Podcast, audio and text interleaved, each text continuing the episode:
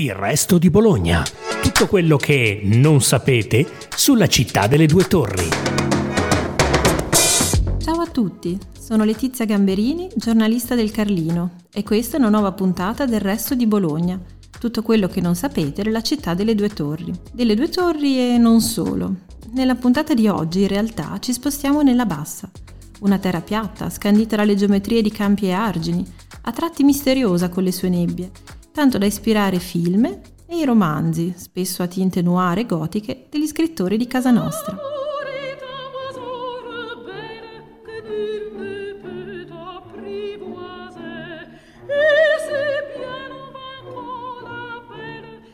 Come Simona Vinci, premio Campiello 2016, con La prima verità, Cabudrio vive e ha ambientato alcuni dei suoi libri. Ve la ricordate, vero? La sua strada provinciale 3? Arrivando a tempi più vicini, esattamente un anno fa, è uscito il suo ultimo romanzo per Einaudi, L'altra casa. Un testo in cui mistero e melodramma si incrociano, seguendo le vicende e soprattutto i ricordi e i fantasmi interiori di quattro personaggi in crisi. Quello che forse non sapete è che quella casa di pianura, che nel libro prende vita come una vera e propria protagonista, a Budro esiste davvero, immersa nel suo rigoglioso giardino. Si chiama Villa Giacomelli e vi abitò la mezzosoprano Giuseppina Pasqua, vissuta fra il 1851 e il 1930, talento amatissimo da Giuseppe Verdi.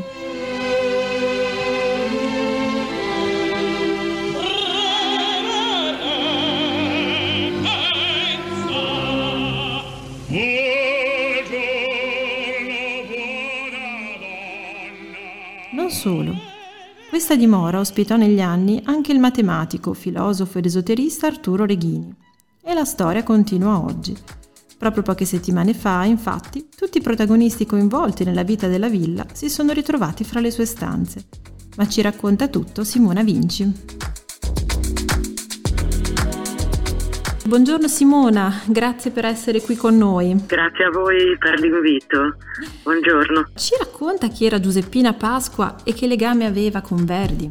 Ah, Giuseppina Pasqua è stata una grandissima cantante lirica, era una mezzo soprano e ha cominciato a cantare giovanissima, veniva da Perugia dalla città di Perugia da una famiglia non particolarmente ricca e quindi già questo è un, è un elemento interessante perché in genere insomma, chi poi diventa un artista soprattutto in, in certi tempi che sono la seconda metà dell'Ottocento ma anche oggi eh, questo vale difficilmente provengono da delle famiglie umili. Hanno bisogno soprattutto per studiare nei primi tempi di essere sovvenzionati.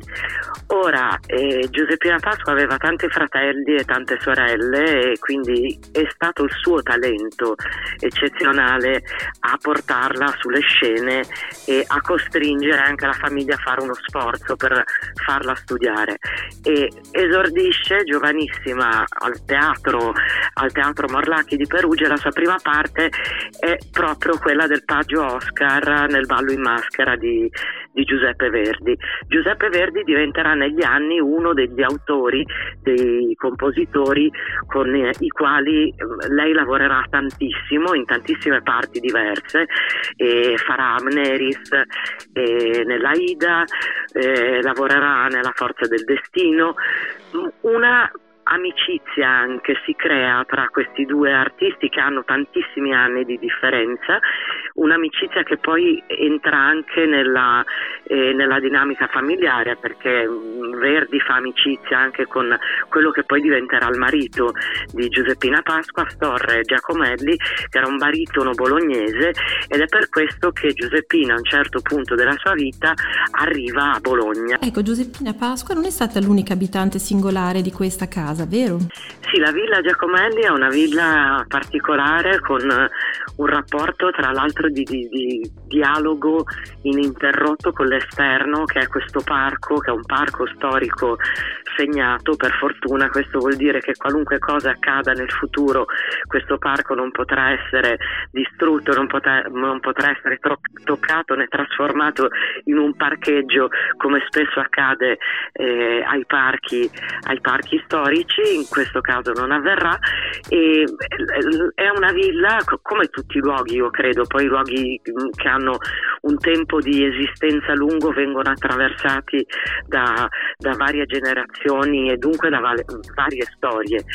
In particolare eh, questa villa a me ha affascinato perché eh, in, in, tempi diversi è stata abitata da personaggi molto particolari, oltre appunto a Giuseppina Pasqua, cantante lirica e quindi anche da tutto un entourage eh, di musicisti, di persone legate alla, al mondo della musica. Verdi venne a trovarla parecchie volte qui a Budrio con viaggi che non immagino in carrozza, eh, c'era il treno, quindi fino a un certo punto arrivava con il treno e durante la seconda guerra mondiale, un po' prima della seconda mondiale, invece questa villa venne affittata dalla proprietà e venne affittata a una signora che si chiamava Camilla Partengo, che è stata credo la prima laureata in fisica eh, in Italia, la prima donna a prendere la patente, quindi un personaggio particolare, veniva da Firenze lei e venne a Bologna per eh, lavorare, per studiare con Augusto Righi. E, si inventò a un certo punto una scuola privata eh, durante il periodo della guerra dove c'erano delle grandi difficoltà sulla scuola e in questa casa ci fu una scuola media, una scuola media privata eh, alla quale lei chiamò a collaborare un antico amico fiorentino che aveva avuto tanti problemi a Roma dove viveva eh, ed era una, un personaggio singolare, un filosofo, eh, un matematico e un esoterista. Si chiamava Arturo Reghini, ha scritto dei libri fondamentali sulla geometria euclidea e ha trovato insomma, anche delle, eh, delle soluzioni a, a, a, delle questioni che ancora non l'avevano trovata, però ha avuto una vita tormentata perché eh, insomma a Roma c'era un circolo insomma, di esoteristi che sono stati avversati dal fascismo da un certo punto in avanti, viveva una vita grama, povera, complicata e questa possibilità di venire in questa villa a Budrio a insegnare come, come, professore di matematica fu per lui in quel momento della vita, che era già insomma, abbastanza avanti con gli anni, l'occasione per lavorare ai suoi ultimi, ai suoi ultimi testi. E in questa villa questo personaggio poi ha eh, eh, ha lasciato il corpo, il corpo, terreno e quindi è morto qui. E quindi è singolare questa, questo movimento di tempi e di queste persone e probabilmente legate anche da qualcosa di, di misterioso. Come si inserisce oggi questa, questa, villa eh, nella vita culturale di Budrio?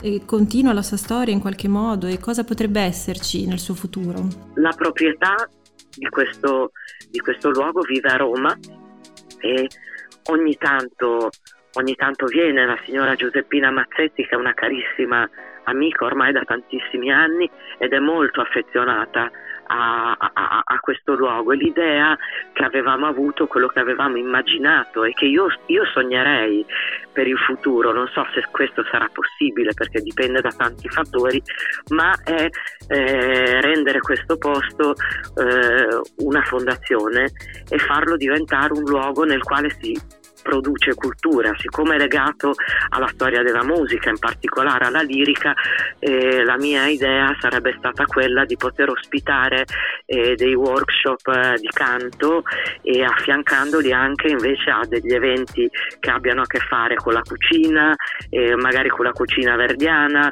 delle mostre, delle, dei convegni, perché no?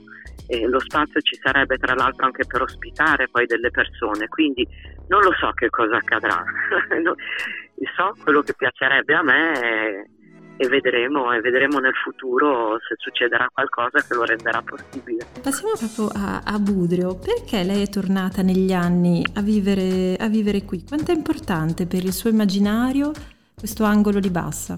Allora, da un certo punto di vista è una maledizione, perché Budrio per me è come il paese del, della serie che ha scritto Emmanuel Ferrer, Le Revenant, cioè un luogo dal quale tutti cercano di uscire ma alla fine vengono riportati, riportati indietro. E sono tornata dopo anni in cui sono stata a Roma, sono stata sull'Appennino, a Bologna, ho fatto tante esperienze per motivi personali e familiari anche, ma ho riscoperto comunque quelle che sono alla fine le, le origini, le radici. Io penso che il luogo dove si è stati bambini, dove si è, si è cominciato a imparare a capire qualcosa del mondo, le strade che conosci veramente in ogni San Pietrino, in ogni angolo, continuano a raccontare delle storie. Da un punto di vista letterario io sono molto attratta da sempre dalle autrici e dagli autori che si concentrano sul luogo che conoscono di più e il luogo che conoscono di più anche se è un luogo piccolissimo e attraverso la letteratura può diventare un universo intero perché le storie sono infinite. Io ogni volta che finisco di scrivere un libro mi rendo conto che da lì, da quella fine, posso ripartire per raccontare un'altra cosa che però magari porta lontano e non è detto, appunto si comincia dal luogo, poi si va altrove e si torna, è un movimento continuo. Però mi piace questa idea dell'universo letterario eh, che poi tutti, anche se non lo conoscono, imparano, imparano a, a, ad amare anche se è un posto piccolo, magari fuori dalle rotte, dalle rotte tradizionali, dalle grandi città, dai grandi, dai grandi luoghi, diventa invece simbolo eh, di molte cose. E posso chiedere dove la porteranno i prossimi progetti, se ci può dire qualcosa? I prossimi progetti mi portano in tante direzioni diverse perché sto lavorando contemporaneamente a tante cose come, come faccio sempre, però sicuramente parto da qui parto da qui e forse finirò verso la guerra di Spagna per una cosa che sto scrivendo. Poi parto da qui e forse chi lo sa ancora più lontano, ah. però sempre partendo da Budrio. Qual è il suo segreto su Bologna? Il segreto su Bologna per me più che con la città in senso stretto e però comunque a che fare con la città sono le persone e sono gli incontri tra le, tra le persone. Io frequento molti scrittori e scrittrici intellettuali di tante città eh, diverse, Roma, Milano, Firenze. Non esiste da nessuna parte eh, la mh, mm, facilità con la quale le autrici e gli autori della nostra zona, della nostra città, eh, riescono a, ma- a, mantenere dei rapporti di amicizia nel corso del tempo, evitando tutte quelle che sono le cricche, le, i, salottini chiusi. C'è sempre stata a Bologna una grande apertura perché è una città universitaria, perché è una città crocevia tra tanti luoghi diversi dove le persone arrivano, poi magari si fermano cioè, mi viene in mente un, un, nome perché tra uno degli amici scrittori, Marcello Fois, arriva dalla Sardegna, viene a fare l'università a Bologna, si ferma a Bologna, alla fine è un autore bolognese e questo vale per tantissimi. Quindi il segreto è questo, è una città che è capace di mettere in relazione le persone in un modo semplice, che è anche il modo della cucina, è il modo di mettersi seduti eh, a mangiare un piatto di tagliatelle e parlare di politica, parlare di, eh, di cronaca, parlare di letteratura, immaginare, immaginare delle storie. Grazie per averci ascoltati. Seguite ancora il resto di Bologna, il podcast della redazione del resto del Carlino.